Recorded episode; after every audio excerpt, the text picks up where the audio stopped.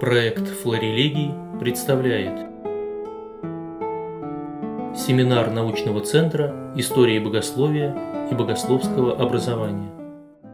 Как известно, переход от средневековья к новому времени характеризуется различными изменениями, но, как мне кажется, наиболее важные для церковно-государственных отношений изменения – это появление юридической доктрины государственного суверенитета в протестантской, заметьте, среде, где эта доктрина э, дополнилась учением о всеобщем священстве. И таким образом она приобрела э, из такого нейтрального, я бы сказал, юридического статуса – э, определенный богословский окрас. Ну, что я имею в виду? Э, сама по себе э, доктрина государственного суверенитета, ну, собственно, означает определение верховной власти того или иного правителя. Ну, прежде всего императора, который обладает полнотой верховной власти, а подвластные ему вассалы такой полнотой не обладают. То есть сама по себе эта теория, ну, как мне кажется, вполне нейтральна. Другое дело, что последующие философы э, ее прикладывали, так сказать, к разным своим уже теориям, именно философским, ну, в частности, Жан-Жак Руссо, определил, что эта верховная власть принадлежит народу, вот, и, соответственно, суверенитет также э, государства принадлежит народу. Но, э, как я уже сказал, в протестантской среде эта юридическая теория была дополнена еще и учением о всеобщем священстве. Таким образом, э, правитель, он имеет верховную власть не только государственную, но и обладает полнотой церковной власти и может считаться главою церкви. Ну и таковыми главами церкви были провозглашены короли, и э, главы некоторых государств. И до сих пор, в общем-то, э, у нас, э, где сохраняется монархическая власть, в общем-то, они остаются главами церкви в некоторых православных странах, ну, в Дании, например. И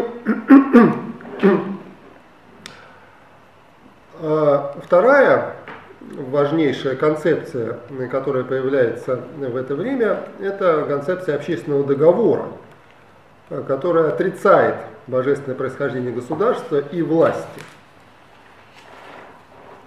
И что же происходит благодаря э, внедрению вот этих концепций,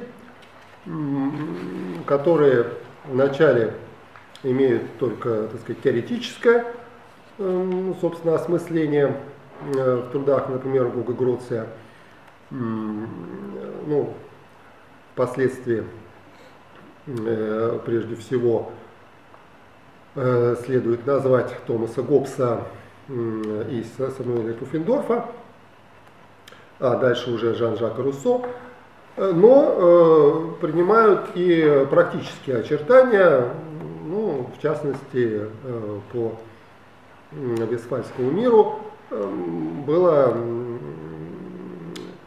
был признан, в общем-то, суверенитет той или иной державы, э, которая в, этой, э, в этих переговорах участвовала. И, э, в принципе, эти идеи получают свое практическое воплощение прежде всего в протестантских странах. А, ну, а затем, естественно, в связи с революциями, прежде всего Великой Французской революции, так называемой. И вот русская церковь, русское государство, Московская Русь, конечно, не могла быть вне этих процессов, которые были связаны с ранней эпохой просвещения, с эпохой раннего просвещения, так называемого. И э, вопрос о том, насколько эти процессы затронули, э, собственно, церковно-государственные отношения на Руси, является, как кажется, очень важным Э, не только для отечественной истории или богословия, э, но и для изучения европейской мысли в целом. Этот вопрос ну, отчасти волновал исследователей э, в связи с оценками богословия Феофана Прокоповича и синодальной реформы. Но, как кажется, исследователи неверно э, в начале, по крайней мере, в XIX веке еще э, неверно подошли к непродуктивной, я бы даже сказал, к решению этого вопроса, пытаясь найти отдельные заимствования в трудах э, архиепископа Феофана у теоретиков естественного права. Действительно, такие заимствования были найдены, но из них э, не удалось сделать общий обобщающий вывод о том, является ли Прокопович последовательным э, представителем, последователем кого-либо из творцов теории общественного договора, будь то э, Гуга Гроций, Томас Гоббс или Самуэль Пуффендорф. Разные исследователи, э, так сказать, доказывали, пытались, по крайней мере, доказать, что нет, вот пока позже последователь Гуга Гросса, другие говорили, что это скорее Томас Гоббс, э, третьи, что это Пуффендорф. Но проблема состояла в том, что эти параллели между данными, трудами данных мыслителей и творчеством Феофана Прокоповича Э, они э, носили внешний характер, то есть некие, так сказать, внешние совпадения. Например, там идея э, государственного суверенитета, да, идея абсолютизма. Вот, находили здесь нечто общее, но сделать окончательный вывод так и не удалось. Ну, приведу высказывание вот, советский период истории обобщил Ничек – такая украинская исследовательница киевская, которая э, отмечала, что ни Гоббс, ни Гроц, ни Пуффендорф, хотя неоднократно и ссылались на откровение, уже не обращались к нему как к самостоятельному источнику доказательства. У них выступает таковым только естественный закон и естественное право. А Прокопович, хотя и исходил из этих доказательств, но в отличие от западноевропейских мыслителей, прибегал и к откровению, как к самостоятельному источнику доказательств. И этим, с точки зрения Ницше, он принципиально отличается от указанных мыслителей. Как э, пишет современный исследователь Екатеринбургский Киселев, э, как попытались показать мы в нашем разборе «Правды воли монаши» в своей монографии, э, несмотря на то, что в трактате основные положения вводились и с помощью богос богословских аргументов, основанных на Священном Писании, с помощью рассуждений в логике естественного права, обращаясь к естеству, богословие в сочинении явно доминировало, а естественное право носило лишь вспомогательный характер. Как же разобраться э, в этой, так сказать, сложности? Здесь необходим новый методологический подход, который был, впрочем, уже предложен Верховским. И заключался он в том, чтобы э, выделить э, какие-то ключевые, важнейшие, э, знаковые черты миропорядка средневекового и миропорядка нового времени. И уже здесь сравнить, насколько вот этими существенными характеристиками следует Прокопович той или иной модели или не следует. Ну, приведу цитату из Верховского. он пишет, что тут принципиальное отличие в чем, с его точки зрения. 16 и 17 столетия были временем постепенного возвышения, усиления королевской власти и развития новой политической идеологии идеологов естественного права, и теория общественного договора как источники верховной власти монархов. И упрочивалась мысль, что церковь и государство представляют собой не один организм, управляемый двумя властями, духовной и светской, а два различных организма, два различных института, имеющие свою общую особенную конструкцию, состав и цели. Э, и Эпоха Возрождения и гуманизм, другая цитата, не извели интересы людей с неба на землю, и школа естественного права конструировала верховную власть как чисто земную, имеющую земные цели. Вот, как кажется, Верховский совершенно верно определил, э, как мы, я покажу дальше в докладе, э, эти характерные черты двух э, принципиально иных моделей миропорядка, мировосприятия – средневековой и нововременной. И вот эти характерные отличительные черты я впоследствии скажу, уже выделю отдельно. Но, к сожалению, сам Верховский не последовал своей собственной схеме. С моей точки зрения это произошло по одной простой причине. Он был политически ангажирован вот, и писал, э, ну, в общем-то, заказную работу. Э, потому что сам в это время активнейшим образом участвовал в политической жизни тогдашней предреволюционной России. И он, собственно, должен был сделать те выводы, которые он должен был сделать. И эта подгонка, так сказать, выводов, э, которые он делает под его рассуждения, очень и очень заметна.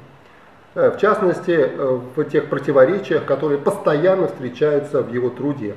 Так, например, приведу две цитаты, э, он пишет, э, что так же, как и все его предшественники, и все вообще монархи, Петр считал себя обладающим властью Божьей милости, а не волей народной.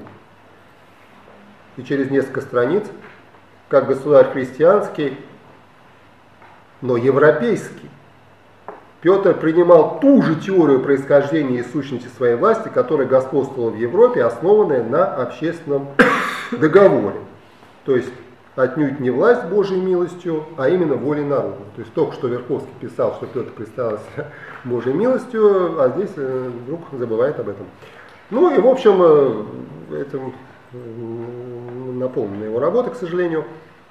Что касается исследователей нам известных, э, Самарин, Карташов, Флоровский, Смолич, они интуитивно нащупали неоднородный характер идеологии Петровской эпохи но по причине недостаточной проработки указанной проблематики и источников, прежде всего, как мне кажется, не смогли сделать обоснованный вывод.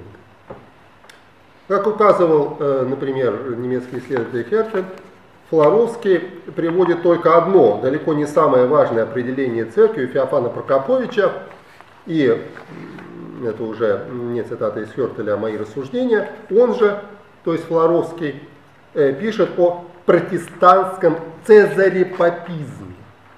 Ну, с моей точки зрения, это горячий снег или огненный лед. Протестантский цезарепапизм.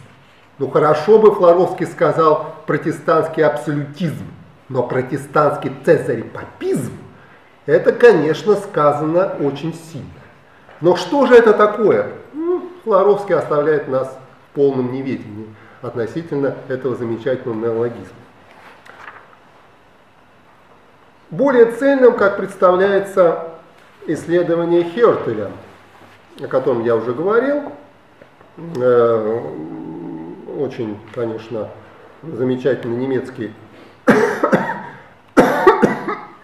глубокий, как кажется, автор, э, вот, который, в принципе, тоже возник не на пустом месте, а к этому времени уже возникла достаточно серьезная немецкая историография этого вопроса, прежде всего Ступерих, Э, был э, вот э, таким автором, который, ну, если не поднял эту тему, то, по крайней мере, ее очень существенно развил, еще до Фёртеля.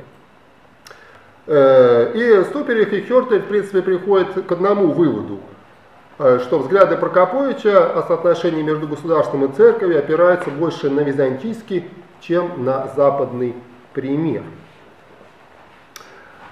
Но э, все же это исследование, хотя и было замечено, ну, например, Грегори Фризом и Несмеяновой, такая вот петербургская исследовательница, она защитила диссертацию в 2000 году в Санкт-Петербургском государственном университете. И мне кажется, диссертация достаточно неплохая.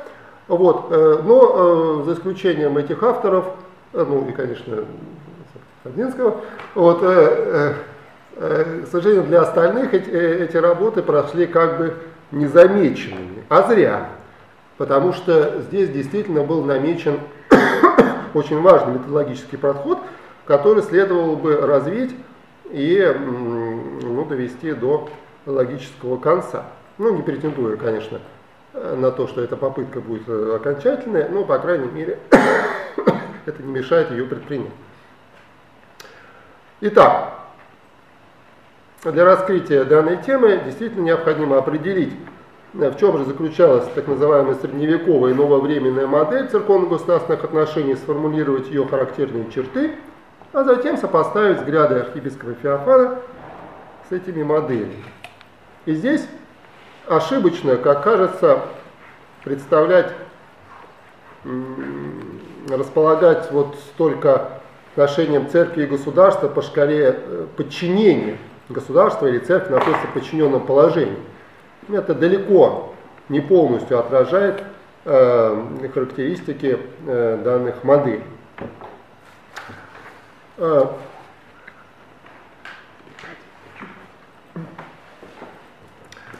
Итак, средневековая базовая, как мы называем ее модель, э, вот, э, мы сами, вот, э, подразумевает существование единого христианского общества,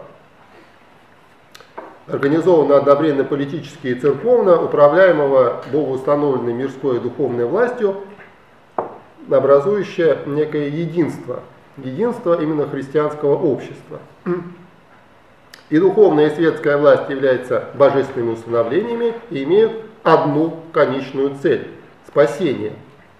Религиозное единство христианского мира и действенное учение, участие Бога в истории. Ну, здесь можно выделить э, ну, две основные версии как бы, этой модели, императорская и папская. Причем эти версии, они в какой-то степени проявлялись и на Западе, и на Востоке. Вот, императорская версия предполагает то, что верховный светский правитель получает свою власть от Бога и ответственен перед ним за свое правление веренным народом.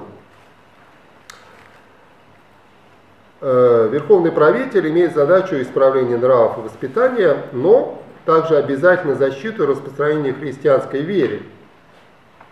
Э, светская власть через принуждение и таким образом принципиально отличается от власти духовной, э, которая не основана на принуждении, а Духовная власть – это совершать таинство, проповедовать и учить. Э, и земной глава церкви э, не имеет монархических полномочий и юрисдикций, именно таких церковно-государственных или политических. Власть епископа носит духовный характер. И если он и получает какие-то светские полномочия, то только э, через делегирование их, опять же, от короля. Э, именно э, император, светский правитель или король является ответственным за внешнее устроение земной церкви и имеет в ней определенные полномочия и статус. Ну, сошлюсь на прежде всего, конечно же, на идею симфонии, так называемой, в знаменитой новелле императора Юстиниана, где он не называется властителем, ну, именно управляющим этого, этой политеи, то есть теза именитого, теза именитого нового жительства, то есть христианами, новым народом. А э, священнослужители, они э, управляют, э, все-таки, конечно, являются тоже служителями, но все же политической власти, властью не обладают. Ну и папская версия, которая предлагает напротив, что у папы есть не только духовная, но и политическая власть, вплоть до инструментализации светской власти. То есть что имеется в виду? Э, светская власть легитимна только тогда, когда ее разрешает римский папа. То есть без такого разрешения она просто становится нелегитимной. И в любой момент папа может отнять эту легитимность, и тогда народ ну, может этой власти не подчиняться. Она становится, э, ну, когда вот э, императоров, так сказать, отлучали от церкви, э, ну, подразумевалось, что э, вот ему можно уже и не подчиняться. Э, конечно, вот эта идея, она в корне чужда православной церкви, потому что никакая церковная православная власть не может не э, дать э, светской власти ее легитимность, не, соответственно, отнять ее. Эта легитимность происходит не вследствие там, церковного помазания там, или что бы, что бы то ни было, она происходит э, по другим причинам, потому что эту власть даровал э, Бог, а не там, папа или ну, патриарх. Вот, ну, э, опять же, такие, ну, в общем-то, э, и на Западе, и на Востоке э, были те или иные вариации э, вот этой императорской или папской модели, и на Востоке, ну, это Ипанагова, конечно, прежде всего, патриарх Хотий, где, ну, патриарх наделяется определенными полномочиями. А, вот именно такими э, сверхцерковными, я бы сказал. И патриарх Никон у нас, э, когда он, э, имея титул великого государя, ну, вполне четко заявлял о своей равной царской власти. И даже, как я говорил в свое время, предполагал соцарствование э, вместе с императором и ответственность не только за русскую церковь, но и за Вселенскую. То есть полагал себя главой вообще Вселенской церкви вследствие этого. Э, но вот эти модели, это миро, миропорядок, он разрушается постепенно. Э, и ну, есть таких несколько переходных, скажем так, теорий, которые, э, которые ну, возникают э, последовательно. И я, наверное, только их назову. Вот. Ну, это епископальная теория, согласно которой на князе реформированной, вышедшей из-под юрисдикции католической церкви территории, как временное, да еще ожидаемое конституционное восстановление мера, приносит епископская власть потестас юрисдикционис. Ранее территориальная теория, которая отдавала церковную юрисдикцию правителю земли, э, как юс маестатис. Э, ну, собственно, отталкиваясь от понятия суверенитета и суверенных прав светского правителя. Но не, тут это важно, конечно же, не использовала теорию общественного договора и оставалась исключительно в рамках историко-прагматических э, категорий. То есть, по сути, ну вот, э, провозглашала только вот то, что я говорил в начале, да, что э, суверенитет как верховный правитель, но не двигалась дальше в смысле природы самой власти. И, наконец, э, так называемая нововременная модель, которая произошла, конечно же, э, при сочетании трех факторов, о которых я говорил. Это э, идея суверенитета, это протестантское учение о всеобщем священстве, и это прежде, это наиболее важное, конечно, наиболее важный фактор, это идея общественного договора. А, ну, первый автор здесь э, Гроций, э, вот, который уже пишет об э, общественном договоре, хотя до конца не отказывается вроде бы от того, что, что власть происходит от Бога, и правитель тоже происходит от Бога, но тем не менее, тем не менее для него это уже вторично. И все-таки э, уже прослеживаются вот эти новые э, элементы, что суверенитет происходит, ну, в отличие от того же самого Бадена, который первый говорил о суверенитете, да, Баден пишет прямо, что власть, так сказать, от Бога и цель ее спасения. Гроссы уже где-то там в глубинах, скажем так, своего сочинения об этом упоминает кратенько, но для него это уже не важно. Для него в первую очередь э, суверенитет происходит из естественного права. А какое естественное право? Это опять же договор.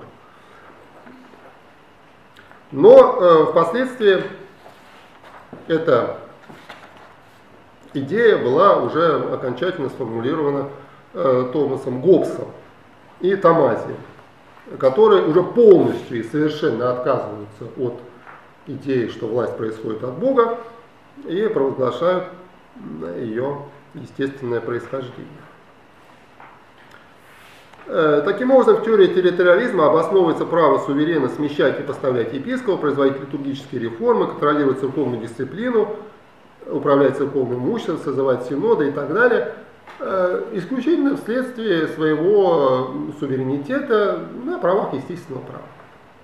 Ни о каком божественном происхождении власти речи не идет. И власть главы церкви, опять же, когда эта теория соединяется с идеями э, протестантских авторов, опять же происходит из э, Э, учение о всеобщем священстве и, соответственно, иерархическая власть э, архиерейская, она ну, не принадлежит никому, потому что нет архиереев просто, да, но, тем не менее, разлита как-то через протестанты по всей общине и может концентрироваться в данном случае в правителе уже светском, правителе государства. Ну и, наконец, э, определение церкви как коллегии характерно для теории коллегиализма. Эм, это автор Пуффендорф. Э, вот. И здесь права церкви государства, их отношение к правам суверена относительно нее определяется ее положением как общество. И происходит из понимания прав государства любого общества. Ну, принципиальной разницы между двумя теориями нет. И таким образом Реформация ставит новые вызовы, ставит ситуацию, когда император не является защитником истинной веры и церкви, когда светские правители подданные могут даже принадлежать к разным конфессиям. Ставит вопрос о иной легитимизации государства, его происхождении. Теории суверенитета и общественного договора – ответ со стороны рационального мышления. Ну, понятно, что не факт, что Лютер так считал, э, но тем не менее, тем не менее, это, эти идеи возникли именно в протестантской среде. А,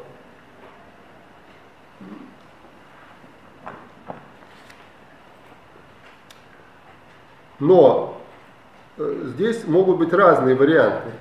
Опять же, от подчинения полного церкви до полной независимости церкви. Э, в рамках вот одной этой э, модели. Поэтому в качестве принципиальных отличий э, следует выделить отрицание божественного происхождения государства и светской власти, отсутствие у него религиозно мотивированных целей теологического обоснования, отсутствие теологического требования конфессионального единства христианского мира, отношение светской власти к церкви с точки зрения исключительно государственной пользы. Светский правитель вмешивается в церковный вопрос не в силу богоустановленности его власти и религиозной задачи, а в силу государственных интересов, суверенитета и личного священнического статуса в церкви. Обращаемся к Феофану Прокоповичу. Ну, э, если говорить об источниках, то Прокопович нигде не цитирует ни Гоббса, ни Тамазия, и есть все основания э, предполагать, э, что, ну, в общем-то, они совершенно не интересовали. Надо сказать, что император Петр вообще не слышал ничего о Гоббсе, вот, что есть такой, так сказать, автор. А вот Левиафан, как известно, где-то как-то там был переведен в конце второй половины 19 века, но был запрещен. А вот, э, поэтому, ну, как-то сложно вообще даже говорить о том, что идеи Томаса Гоббса имели какое-то значение. Но, тем не менее, авторы это безапелляционно утверждают некоторые. А вот, что касается э, Пуффидорфа, то он действительно был хорошо известен в Петровскую эпоху, но известен именно его сочинение о должностях человека и гражданина, э, а не его богословские сочинения, которые Петр счел совершенно бесполезными, ненужными и неинтересными, и э, сказал, что переводить их не надо. А вот, э, в другом не чают пользы нужды быть, написал он. Безусловно, э, не вызывает сомнений знакомство Феофана Прокоповича с драме Гуга Гроция. В трактате «Правда и воля монашества» существует несколько ссылок на него, и самое значимое это как раз определение суверена, которое, ну, Гроцию, кстати, не принадлежит. А, вот. Но важно, что в отличие от Гроция, Прокоповичу чуждо понятие о государстве как союзе свободных людей, которое есть носитель верховной власти, первоначально и общий. Ну, почему это важно? Э, потому что архиепископ Феофан не относит верховную власть к государству, а это важнейший тезис именно теории государственного суверенитета в, э, собственно, позднем, в позднем территориализме. Но, тем не менее, встает вопрос о понимании Феофана Прокоповичем целей и происхождения власти. Ну, надо сказать, что средневековая мысль не задавалась вопросом о происхождении государств, но обосновывала появление властителей. Здесь почему это важно? Это надо четко разделять. Одно дело Феофан Прокопович пишет о происхождении государства как такового, а другое дело он пишет о том, как появился тот или иной властитель. Потому что этот вопрос ну, в Средневековье часто встречается. Например, э, была разработана даже теория omnis potestas adeo per populum, то есть через народ появляется властитель, однако от Бога. Э, но и логика Прокоповича, которая встречается в «Правде воли монаши», тоже имела место быть в Средневековье. Ну, например, деяние Конрада. Божья сила вдохновила сердца князей в пользу Конрада. То есть, опять же, Э, Прокопович не исключает Бога из процедуры избрания царя. Он пишет, что народная воля, ну, как известная цитата, бывает не без собственного смотрения Божьего. Э, интересная параллель с избранием Михаила Романова в уложенной грамоте. Заметьте, э, там написано следующим образом. С их земского совету выбрать государя-царя и великого князя всей Руси, кого Господь Бог даст из московских русских родов. И Бог послал Святой Дух в сердца всех православных христиан, и вот они выбрали Михаила Романова. Э, между прочим, в той же грамоте прямо цитируется принцип Vox Populi э, est Vox Dei, который Прокопович тоже использует. Э, почему-то на эту цитату мне раньше не обращали внимания. Последовал бы христианских царей древним преданием, яко искони многие христианские цари, недоведомыми судьбами Божьими, не хотяши скипсать царствие придержатия, царство уху, не сея наставляющий народ единогласие имейте, о нем же Бог во ум положите им изволи. Як уже пишет, глаз Божий, глаз народа. Ну, понятно, что выражение глаз Божий, глаз народа, оно вообще античное. Вообще говоря, не, не придумано теми философами, о которых мы говорили. Поэтому ну, неудивительно, что оно вполне, так сказать, встречается. Э, естественно, как в уложенной грамоте, так и в правде воли монаша указанный принцип не означает, что народ может не изложить неугодного или злого правителя. Конечно, пафос Прокоповича и логика уложенной грамоты отличаются. Отличаются чем? Что если у Прокоповича выбирают именно правителя в то с точки зрения уложенной грамоты скорее выявляют Божью волю о нем. Здесь есть определенная разница, безусловно с точки зрения Прокоповича, задача народа избрать доброго мужа, но отнюдь не взыскать э, божественной воли. То есть все-таки Бог как бы предоставляет это на усмотрение людям, кого избрать. А в Блаженной грамоте можно подумать так, что этот правитель уже избран, просто вот надо это понять, найти, кто же.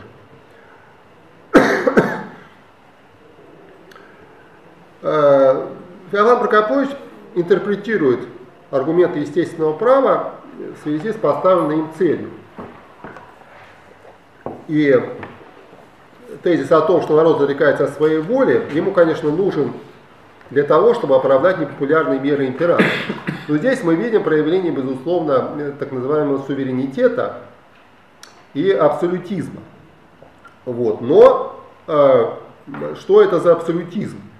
и является ли он, э, так сказать, теорией, ну, соответствует ли он с теорией э, территориализма. Ну, для этого нужно обратиться к трудам Феофана Прокоповича, естественно. А, ну, то есть очевидный дуализм, непоследовательность. Это отмечают многие исследователи, Павел там, в том числе, и э, другие авторы Хёртель например. А, но, тем не менее, Прокопович четко пишет, что правитель поставлен Богом, и народ слушается злого правителя не потому, что передал ему власть, а потому, что он поставлен Богом. То есть, когда речь идет о правителе злом, аргументы естественного права не срабатывают. И Прокопович должен был быть последовательным. Но он уходит. Почему уходит? Потому что э, он э, не собирается разделять вот это учение, ну, следовать учению о народном происхождении власти в духе Томаса Гоббса и Пуффендорфа, но э, волю правителя э, отождествляет с волей божественной. Вот здесь, конечно, очень интересный момент. Да? То есть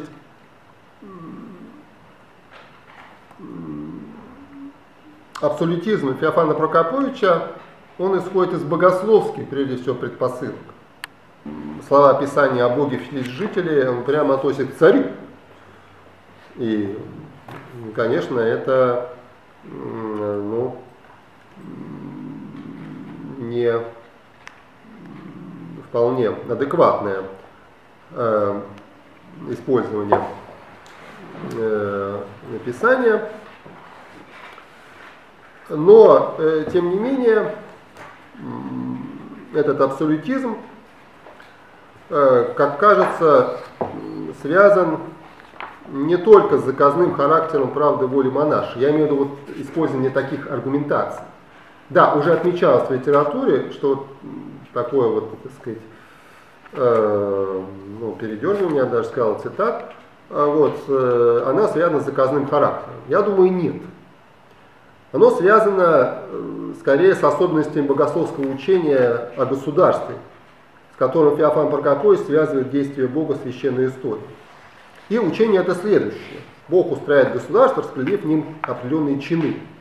Каждому христианину получается, поручается от Бога дело своего звания, в нем пребывать, и служение это определяется Богом, заметьте, а не правителем государства. Таким чином, между прочим, является апостольское служение. Именно чином. Именно чином государства, заметьте. Однако Прокопович нигде не пишет, что священники или апостолы исполняли государственное служение. То есть служение чином в государстве отнюдь не тождественно государственному служению. Что я имею в виду? Да? Что такое государственное служение? Государственное служение – это государственные функции.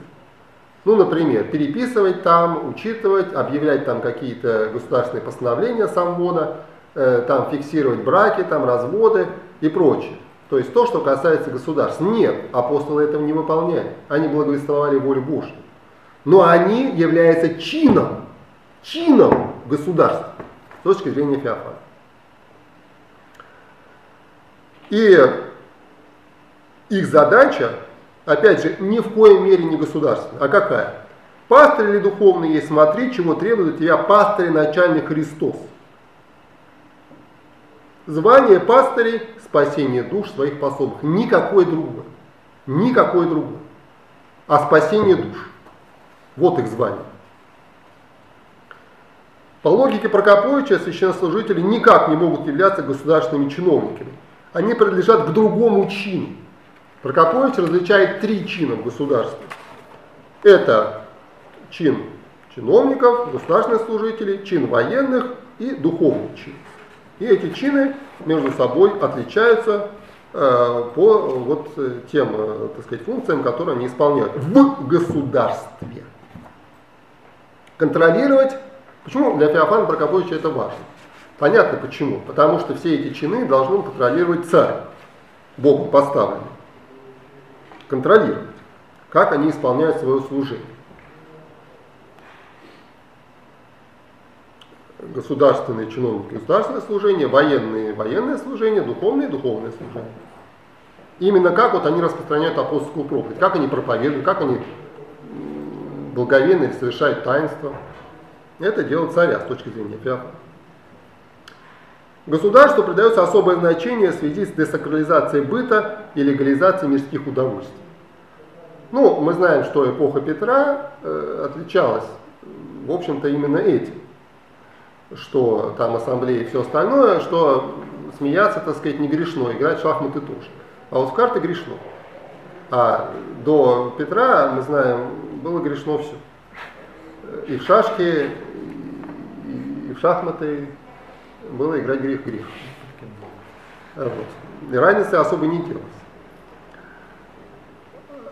И здесь вот важно, конечно же, для Прокоповича в связи с этим тезисом, да, ну, что надо легализовать мирские удовольствия, э, что есть, так сказать, монахи и есть миряне. Что монахам, так сказать, нельзя мирским удовольствием заниматься, а мирянам можно. И спасаются и те, и другие. Причем миряне спасаются вместе с мирскими удовольствиями, а монахи ну, без них. Уж извините. Вот. Э, и для того, чтобы стать, э, для того, чтобы спастись, совсем не обязательно быть монахом. Э, ну, в общем-то, вы знаете, что такое мнение существовало, что вообще спасаются только монахи. Даже так вот считали. И поэтому некоторые князья, они там постригались перед смертью там, и так далее. Но это мнение нельзя сказать, что оно было прямо уж распространено. Хотя Прокопович пишет, что он про. Все так считают. Но это не так, как мне кажется. И тем не менее, спасение совершается не в государстве, а в церкви. И Прокопович тут делает, э, использует ряд важнейших образов. Это новый Ноев ковчег, дом Рам в. Вот э, Самарин э, в своем труде написал, что это какой-то образ вообще непонятно откуда взявшийся. Ну, понятно, что Самарин святых отцов не читал, но, тем не менее, э, этот образ, он э, встречается достаточно часто э, в, и он известен был, я уверен, Феофану Прокоповичу именно из трудов отцов. Ну, прежде всего, конечно, Златоуста. Вообще, цитата из, из проповеди, где он приводит этот образ, ну, буквально парафраз из беседы Иоанна Златоуста о покаянии. Ну, вот, смотрите. Раав преобразовала церковь, некогда оскверненную демонским блудодеянием, а ныне принявшую соглядателем Христа, апостолов, посланным Иисусом Навином, но Иисусом истинным э, Спасителем. А, вот. И опять же приводится знак красной веревки, а, вот, который дали в Иерихоне блуднице Раав, посланный Иисус Навином соглядателем символ крови Христа. Ну, это Юстин Философ, самое известное место разговора с Иханом Иудеем. И у Прокоповича тоже, э, в общем-то, говорится о этой красной веревке и, в общем, те же самые словами, что у Юстина Философа. Зачем нужен этот образ Феофану Прокоповичу? Про Рав блудницу, иной в ковчег. Затем, чтобы постулировать, что вне православной церкви спасения нет. И Прокопович неоднократно это повторяет, и это было убеждение императора Петра, как известно, он много проповедовал и убеждал протестантов переходить в православие именно по этой причине. И благодаря его, так сказать, миссии много очень голландских купцов перешли в православие, между прочим. Достаточно такая серьезная статистика существует. Вот. И э, показательно, что сподвижник Петра понимает э, под иноверцами, ну, естественно, не только язычников и мусульман, а католиков и протестантов. Это был забавная такая, забавный случай, я когда там э, смотрел, там был один проект такой, Россия, там в этих слайдах, а вот, и там был целый зал посвящен, ну, естественно, Петру, там, церкви, вот, и там было написано, что, ну, современным текстом, естественно, что при Петре были разрешены браки а, между православными и иноверцами. И там, значит, соответственно, с мусульманами и, и язычниками. Ну, потому что иноверец сейчас, иноверец тогдашний, это большая разница. Вот. Все они, ну, Прокопович просто пишет прямо, прямо, что это католики и протестанты. А он не просто пишет иноверцы. Э, все они неследимым судом Божиим, а благодати его отвержены Ну и, соответственно, от церкви могут быть отлучены действием церковной власти не раскаявшиеся грешники. Анафемой они отсекаются. Э, что касается спасения, то Феофан Прокопович часто подчеркивает необходимость приобщения к искупительным страстям Христовым через таинство. Особо выделяет таинство Евхаристии, которое едино есть нам в жизни вечное и виновное. То есть вечную жизнь можно получить только участвуя в таинстве. Э, он делает э, такое горестное восклицание. Какие замечательные были мужи вот в древности, афиняне там и все прочие, такие цари были, такие, ну они все погибли и горят в аду. Вот. Ну. Дай Бог с нами тоже добавляет потом. Да. Земная воинствующая церковь является только преддверием торжествующей небесной. И воинствующая церковь пребывает в молитвенном единстве с торжествующей. Подкрепляется благодатью Божией и в самых злейших гонениях непобедимо пребывает и побеждает, торжествует. Какие же признаки истинной церкви? Это прежде всего, как пишет Иоанн Прокопович, ее апостоличность. Она выражается в сохранении апостольской веры и апостольского преемства рукоположения. При этом э, заметьте, что Прокопович пишет о том, что священнослужители э, образуют видимое правительство церкви. То есть главой церкви, главой церкви является священник, ну, архиерей, да? И вследствие священства. Но есть и другие э, правительственная так называемая иерархия. Вот что о ней пишет Иофан Прокопович. Э, по мнению его, правительственная иерархия, он к ней относит епископов, между прочим, То есть для него иерархия священническая – это священники и архиереи. То есть священники и архиереи, заметьте, не только архиереи, и священники тоже. Он уравнивает священников и архиереев именно в священной иерархии. А вот правительственная иерархия – это епископ, архиепископ, митрополит и патриарх. И они, по мнению Прокоповича, по своему именно названию, являются никеми иными, как блюстителями. Блюстителями, надзирателями. Епископ надзирает над пресвитерами, митрополиты и архиепископы надзирают за епископами, а патриарх надзирает и судит и самих архиепископов. И патриаршество с точки зрения очень полезно и нужно, но временно. Вот оно нужно было, потому что нужно было надзирать. А сейчас надзирает царь, который тоже с точки зрения Прокоповича является епископом, и даже епископом епископов, а вот, э, то есть надзирателем надзирателей, и, соответственно, он является э, таким вот надзирателем. Но, но, надзирание разное. Когда Факопович э, отождествляет епископа там с Трояном и со всеми остальными, он именно ищет тут генезис слова. Он, э, как кажется, специально утрирует этими понятиями, и э, в своем письме к Маркелу, по-моему, да, э, он указывает, что я вот написал этот труд да, э, для того, чтобы вот, исключить архиереев из государственного влияния, из политического. То есть политическую власть у них, так сказать, совершенно отнять. И внутренние епископов дела. Нарек Константин дела собственного епископского звания, то есть, понимай, архиерейского, ну, в данном случае. Именно посещение церквей, наставление, наказание меньших пастырей, в соборе рассуждения, объяснение догматов. То есть это прерогатива власти архиерейской. То есть у них тоже есть надзирание. Это именно власть Э, внутреннее. Э, но есть и внешнее надзирание над церковью. И здесь, конечно же, встает определенный, так сказать, вопрос, да, э, есть ли это внешнее надзирание за патриархом. Ну, мне кажется, что Прокопович признает это, именно поэтому патриаршество, собственно, и предлагает упразднить. Потому что патриаршество, оно в данном случае вот имеет вот эту еще и политический, вот такой внешний, э, епископский. Э, вот он что пишет про внешнее надзирание.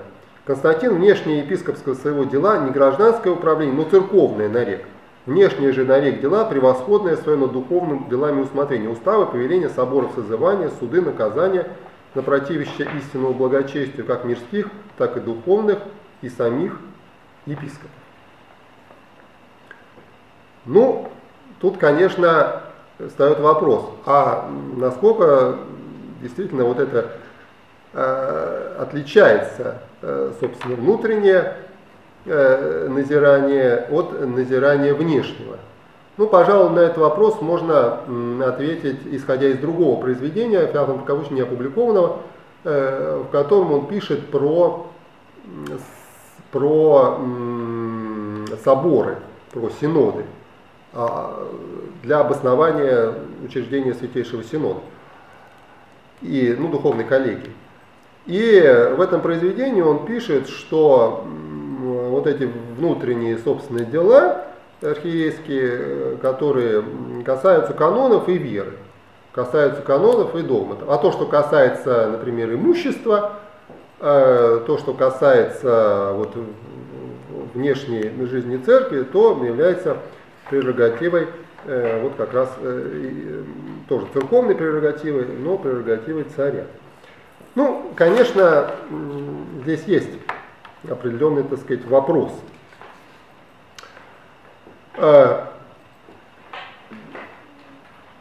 Ну, понятно, что императоры, естественно, стали заботиться о благочестии своих подданных, числа которых не исключался и епископат. Ну, надо сказать, что в этом контексте надо понимать и терминологию естественного права. Прокопович пишет об общей пользе. Однако общая польза – это совершенно не обязательно естественного, в духе естественного права. Вообще термин «общая польза» встречался задолго до 17 века, и это тоже термин античный. И он э, вполне воспринимался э, в духе средневековом. То есть имеется в виду, общая польза подразумевает, подразумевает спасение души. Но и после Феофана Прокоповича он продолжал восприниматься э, в этом самом средневековом духе, ну, цитату из Тихона Задонского. Обоих властей гражданская духовная цель, и духовная, заметьте, имеет благое состояние подвластных. То есть благое состояние это есть общая польза, другими словами просто. И слава имени Божьего. А, то есть власть духовная тоже должна заботиться об общей пользе.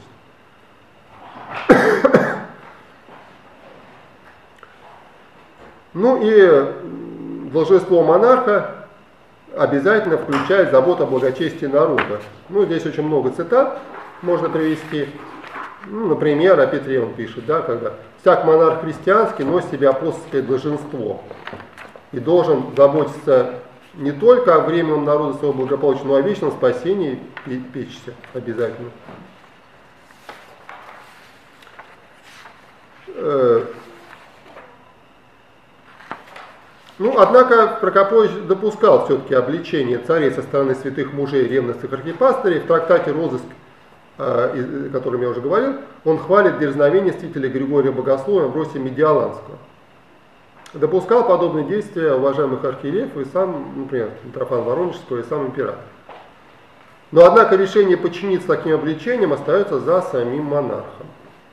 Прокопович полностью включает возможности суда над царем со стороны народа, либо иерархии. Ну, кстати, он ссылается на толкование Федора Вальсамона, а не на естественное право. Царь ниже каноном, ниже законом подвержен есть.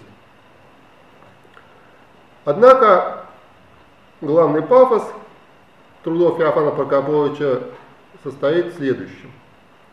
Полное и жесткое унижение духовенства. Никакой социальной политической значимости в государственной иерархии нет – политическая власть принадлежит только верховная власть, э, абсолютная власть, э, суверенная власть принадлежит только царю. Епископат, включая патриарха, в аспекте внутригосударственных отношений только поданные императоры. И всякое проявление активной позиции стороны архиереев, будь то ходательство засужденных стрельцов или просьба о помиловании царевича Алексея, воспринималось как политическая демонстрация и жестко пресекалась э, самим императором и оправдывалась, естественно, вот, полностью Феофаном Прокоповичем. Э, в целом, подводя итоги, можно сказать, что, как написал Рудольф Зон, э, вот это христианское единство является ключевым для первой теологической, так называемой, как он это назвал, модели. И оно определяет сложное, требующее постоянно функционального разделения отношений властей, общество целей, патернализм, божественное происхождение. В новое время процесс отделения светского от сакрального заметно углубляется, обнаруживается и в мышлении, повседневности, политической теории жизни. Но во временная модель в своем сложившемся виде предполагает отрицание божественного происхождения государства, светской власти, отсутствие религиозно мотивированных целей и теологического обоснования. Вот какие главные отличия можно выделить между двумя моделями. И Феофан Прокопович не сделал главного вывода из теории общественного договора, не выстроил новую модель, основой которой должно было бы быть отрицание божественного происхождения власти. Абсолютизм императорской власти, который отставил архиепископ Феофан, действительно был подкреплен теорией государственного суверенитета. Но, оставаясь в рамках православной догматии, Прокопович не наделил императора священническим статусом. Этот иерархический статус остался у иерархии в рамках теории общеобщего священства. Следовательно, император не получил прерогатив преемников апостолов, которые позволяют именовать их главами местных церквей.